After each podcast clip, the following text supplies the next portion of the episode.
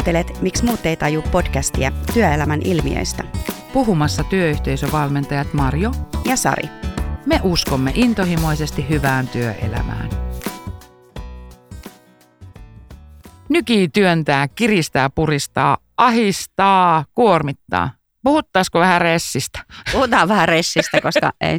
me ollaan positiivisia ihmisiä, mutta kyllä meitäkin stressaa välillä. Ja Joo. se on ihan sellainen aihe, johon me törmätään oikeastaan joka kerta meidän työssä. Joo, ja mä oon vähän sitä mieltä, että me ei voida oikein puhua työhyvinvoinnista, jos ei me puhuta työpahoinvoinnista. Kyllä.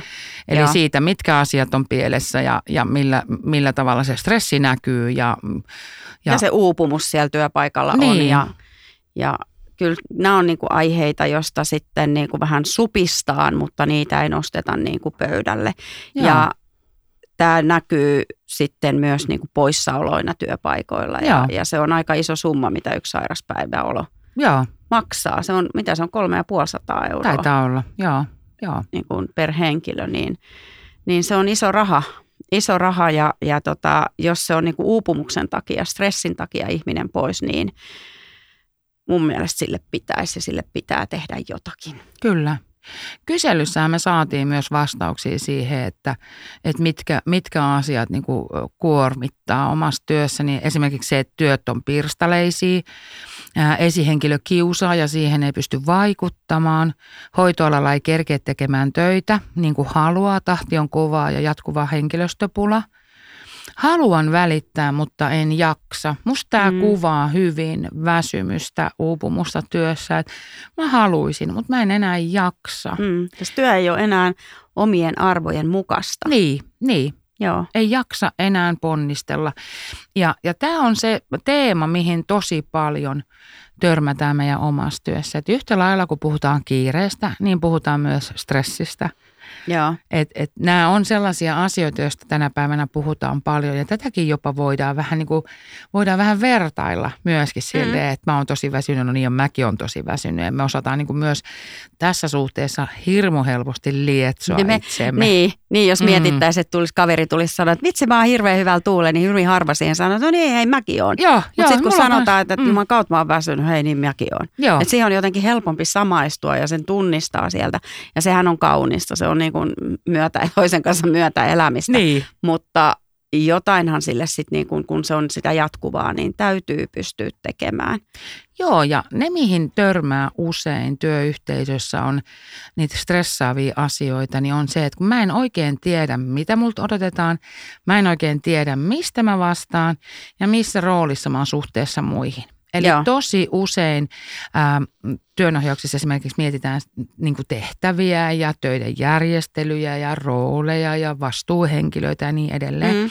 Et se on itse asiassa yllättävän kuormittava, kuormittava niin tekijä. Joo. Ja se, että jos, sul, jos, ja jos sekin, että perustehtävä, että mihin, mitä, mitä sä odotat itseltäsi ja mitä sulta odotetaan, kun sä aamulla avaat työpaikan oven, niin se pitäisi olla koko ajan niin kuin kristallin kirkkaana, että sä tiedät, miksi sä menet Miksi sä menet töihin, joo.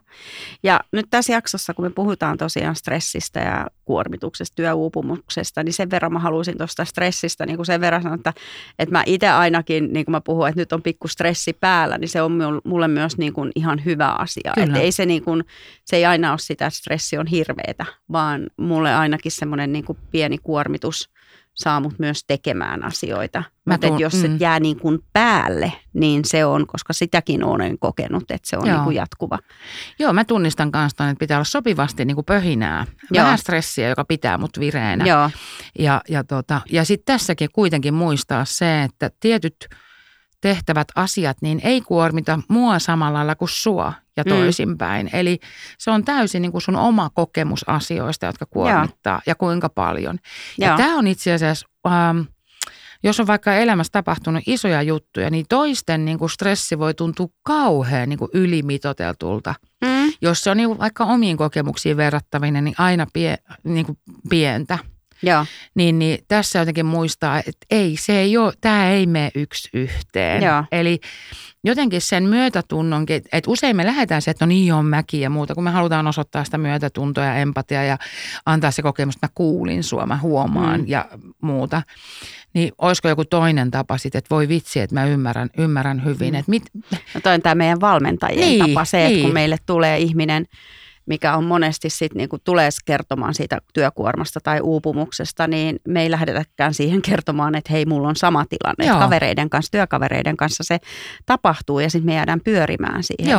Mutta niin valmennuksessahan se tapahtuu, että hei, oikeasti, kerro mm. lisää. niin. Ja kun siitä saa puhua, niin se on tärkeää, että se puhu, ongelmasta puhuminen on äärettömän tärkeää, että sä Joo. saat sanottaa sen. Sun ei pitää, pidä pitää sitä tuolla nahan alla tai oot sä sitten esihenkilö tai työntekijä siellä. Mm. Mm. Niin että sä saat puhua, että on semmoinen turvallinen ilmapiiri, jossa mä saan sanoa, että, että tämä mättää Joo. ja nyt, nyt tuntuu pahalle. Ja, Ja toisen avulla tehdä siitä erilaisia havaintoja, että okei, a, se on tämä asia tai toi, ja miettii niin kuin yhdessä sitä, että okei, no mikä tässä, mitä tässä voisi muuttaa, mihin mä pystyisin tässä asiassa vaikuttamaan. ja, Niin tosi usein se, että sä saat niin kuin oksennettua sen ikävän asian Mm. ulos, niin helpottaa. Mutta sitten hirmu helposti me jäädään myöskin sinne jumiin ja jotenkin oikein niin kuin mässäilemään sillä niin kuin kököllä fiiliksellä, että et, et näiden niin kuin havaitseminen. Et siellä kyllähän täytyykin välillä mässäillä ja oikein niin kuin pureskella monelta suunnasta Joo. jotain ikävää asiaa. Mutta se, että jossain hetkessä, sopivassa hetkessä niin kuin pyristellä vähän siitä ulos, että okei, että et, näin tuli ja vaikuttaa? niin, Joo. näin, näin, näin tapahtui ja, ja, tota, ja jotenkin se siellä ää, jonkun pitäisi tehdä jotain kaikille ajattelu pois sieltä. Että kyllähän, mikäs mulla olisi tässä ollessa, jos noin muut ihmiset tajuis, mm, mistä tässä on kyse. joo, Et, et kun, se, kun se kokemus on itsellä helposti sit se, että, että kun mä en pysty vaikuttaa tähän, kun se on noista muista Mm. ihmisistä Ja kiinni. sieltä tulee just se, että miksi muut ei tajua. Niin, niin. Sieltä tulee se ajatus niin kuin sieltä hyvin, hyvinkin helposti. Ja sitten miten se stressi näkyy?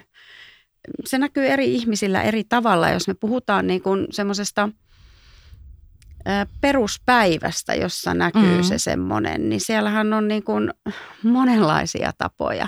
Joo, ja tää, mä aina sanonut, että tämä ihmissuhdetyö, kun me olemme toistemme kanssa vuorovaikutuksessa, niin siellä on kaikkea mielenkiintoista. Mm. meneillään. Mä huomaan, että kun mä oon stressaantunut, niin mä alan unohtelemaan asioita. Ja, Ja mä muistan saaneeni esihenkilönä vielä palautettakin siihen, että hei Marjo, mä sanoin sulle tästä työvuoron vaihdosta viimeksi eilen ja sitä ennen toissapäivänä. Sä et vieläkään ole tehnyt sitä muutosta. Ja mulla ei ole mitään hajuu, että se, me oltaisiin niinku tämmöistä edes käyty läpi. ja, Eli mä huomasin jossain vaiheessa stressaantuneena, niin, niin henkilöstö turhautuu siihen, kun ei vitsi, se ei tee tätä asiaa, mutta mä huomasin, että mun päässä ei enää pysy. Että Niin. työmuisti on niin Pää kuormittu, pää on niin täynnä, että mä huomaan sen siinä, että, että mulla, ja sitten se jotenkin se on mm, tosi kova kriittisyys muita ja itseä kohtaan. ja. Mulla tulee taas niin kuin stressi näkee, näkyy siinä, että tulee semmoinen tunne, että mä en ole tehnyt tarpeeksi. Joo, Ja sitten mä rupean säätämään vielä enemmän ja tekemään toisten puolesta kysymättä, haluatteko apua tai voinko mä tehdä sun puolesta tämän. Mä Mm. teen sitä ja sitten mä väsyn siihen itse ja sitten musta tulee semmoinen ärsyttävä marttyyri, joka ei sano, että mä oon väsynyt, vaan mä niin kuin, musta tulee semmoinen niin kuin syyttelevä, miksi noi ei tee, miksi toi ei huomaa. mm, Ja se monesti tapahtuu vielä omassa mielessä, että mä en sano sitä edes ääneen. Ja se, se on niinku tuolla, niinku, se on mulla tunteessa, jos sä oot päässä, niin, mä oon niinku tavallaan tunteessa sen kanssa, että voi hemmetti, nuo ihmiset on tyhmiä. joo, Että minä oon ainut, kuka tekee ja, ja sit mä oon siinä niinku kierteessä itseni kanssa. joo, Ja se on tosi rasittavaa. joo. Ja se on, mutta se on hirveän hyvä huomata, että tämä on se mun stressipiste. Ja aika harvoinhan varmaan siis oikeasti kuormitus, uupumus niin kuin meistä saa oikeasti, tai siis ei edes harvoin, vaan koskaan saa meistä mitään Mitä hyvää, hyvää aikaiseksi. esille. Päinvastoin ne voi olla vaan sellaisia niin kuin merkkejä mulle, että okei, mä esimerkiksi tunnistan sen, että kun mä rupean niin kuin jotenkin hukkaamaan ajatusta, mä rupean, ähm, on liian paljon ajatuksia päässä, mä valvon öisin, esimerkiksi mä oon nukkumaan mennessä, mä vatuloin asu, asioita päässä, niin mä tajun, että okei, nyt ei ole kaikki ok, että mä oon ihan väärällä kanavalla tässä, että et, täm- et tunnistaa niitä merkkejä omassa käytöksessä ja omassa toiminnassa. Joo, ja tota, muita merkkejä, jos ei me nyt meistä puhuta, mutta mehän kyseltiin, niin kuin, että miten se stressi ihmisissä näkee. Toiset sanoivat, että rupeaa just toti, tosiaan niin kuin huomauttelemaan muita, mm. ää, muistuttelee toisia, niin kuin sulle ollaan tultu sanomaan siellä Joo. tai näin.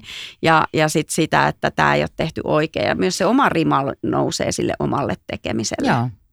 Mä oon saanut ihan suoraa palautetta siitä, että Marjo, hei, että, että, tota, että miksi sä et tervehdi että kun mä oon ollut niin siellä ajatuksissa ja jotenkin yrittänyt saada johonkin asian tolkun, niin mähän en näe, vaikka kaupasta tai työpaikaa tulee tuttu vastaan, niin mä en näe sitä, Joo. koska mä oon niin ajatuksissani. Ja Joo. siitä mä oon saanut itse asiassa palautetta. Ja myös jotenkin se, että miten me vaikutetaan toisiin ihmisiin, että miten erilainen stressi näkyy meissä, niin sekin on tosi merkityksellistä. Muistan aina, kun mä oon ollut avokonttoriympäristössä, Mä oon tullut palaverista taas niin kuin ajatuksia pää täynnä, vähän kulmat kurtussa ja vakavan näköisenä. Niin mä muistan, kun mua tultiin koputtaa olkapäässä, että Marjo, tuleeko meille yhteet? Sitten mä ajan, että mitä, että mi, miten niin? Sä olit niin vakavan näköinen, kun sä tulit tuolta. Mm. Marjo, joka on aina iloinen, niin, oli niin, nyt vakavan näköinen. Mä olin niin Joo. ajatuksissani ja pyöritin sitä sellaista kehää omassa päässäni. Että jotenkin hirmu oivalluttava itselle, että miten paljon. Ja sitten jos mietitään vielä niin kuin työyhteisössä, kun on kyse vaikka esihenkilöstä, niin mehän luetaan koko ajan kaikkia Joo. ihmisiä ympärillä, että onko meillä hyvä fiilis vai eikö meillä ole. Ja jotenkin musta on tosi tärkeää tuoda esille, että erityisesti se rooli myöskin siitä asiasta niin kuin, on paljon esihenkilöllä. Me mitataan usein niin kuin oleva, esihenkilöroolissa olevaa ihmistä sillä, niin kuin sillä mielellä, että me aistetaan hänestä, mm. että onko meillä hyvä fiilis. Mm. Se ei ole ihan niin kuin meille ollenkaan neutraali. Joo, ei ja tässä voitaisiin mennä jo oikeastaan niin kuin, yhteen tasoon, niin kuin viestinnän tasoon, että kun meidän koko keho viestii. Mm. Meidän, niin kuin, sieltä näkyy, että meidän ilmeet, eleet, kaikki vaikuttaa. Että sanoilla on tosi pieni merkitys, mutta että toi justiin, että että sen me niin tulkit, ihmiset tulkitsee sua koko aika. Kyllä, ja alitajuisestikin, että me ei edes tiedetä. Alita, joo, me ei edes kiinnitetä siihen huomiota.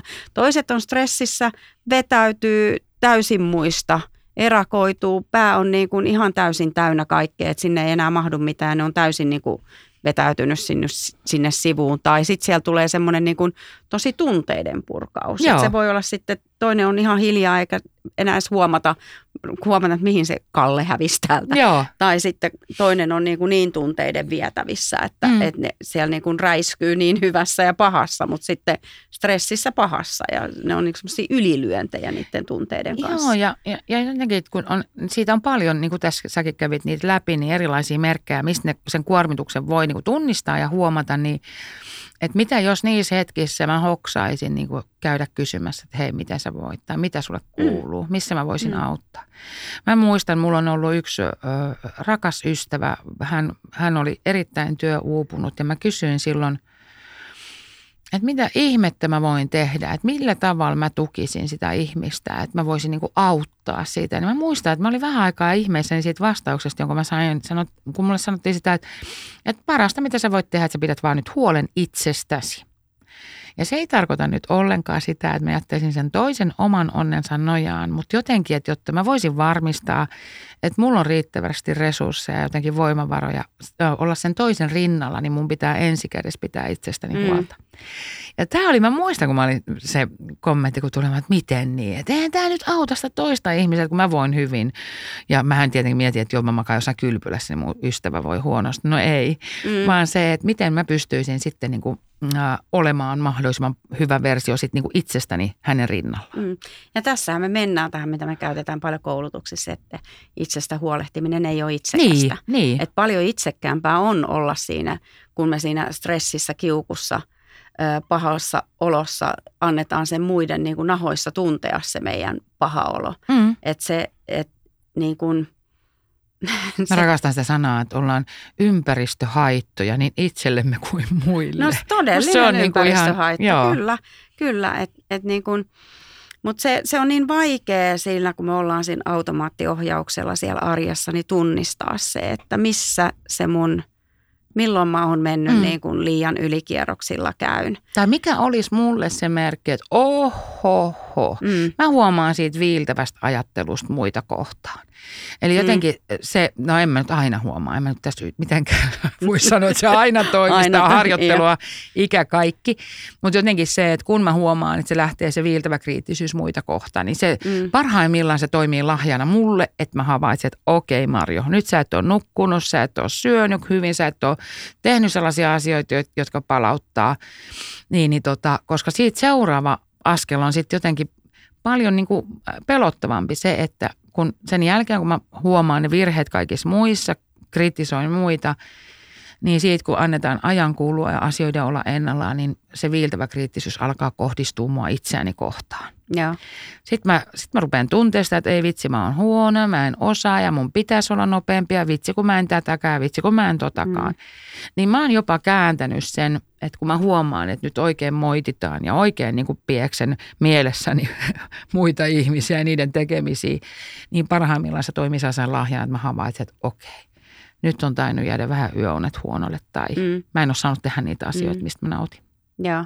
Meillä on ihan oma jaksonsa niin kuin työhyvinvoinnista, että siellä on ehkä vinkkejä just siihen niin kuin jaksamiseen, mutta kyllä se niin kuin sen ton kuormituksen, työuupumuksen niin kuin se, sen kun on tunnistanut, niin sit se, että hakee siihen apua. On tosi tärkeää, että se, joo. Et se, et se, sen takia meillä on ö, työterveys tai on valmennus tai joku työnohjaus tai missä mä pääsen niin kuin puhumaan siitä. Me ollaan usein aika turhan sitkeitä. Me ollaan, me ollaan Et jotenkin viimeisen todella. asti, viimeisen Joo. asti niin kuin, että kyllä mä vietän jaksa, kyllä mä vietän jaksa. Mutta nykypäivänä onneksi nämä niin kuin työuupumus ei ole enää mikään niin kuin tabu. Ei. Niin, ei. Niin, ja on erilaisia tukikeinoja niin kuin mennä eteenpäin. Mutta vitsi, se, se vaatii sen, että mä itse myönnän, että okei, Joo. nyt mä en enää jaksa. Joo.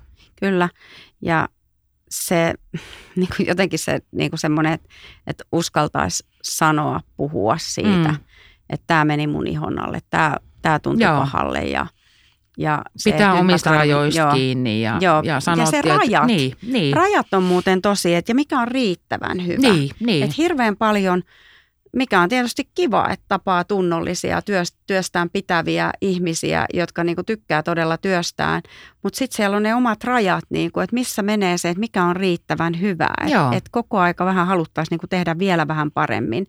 Ja sitten varsinkin, kun jos ne, se työ, niin kuin se ei mahdollista ihan täysin niiden omien arvojen mukaisesti toimimisen, niin siitähän se tulee se, Joo. se paha olo siinä. Ja tästä pitäisi niin kuin puhua – Mm. Et, et mun mielestä oikeastaan se puhuminen on semmoinen niin kuin siinä vaiheessa, kun siitä vielä voidaan puhua. Sitten on se burnoutti, loppuun palaminen on siellä, mitä on luvattoman paljon tämän päivän. Joo, se on tosi harmi. Ja on... yhä nuoremmilla vielä. Mm, kyllä.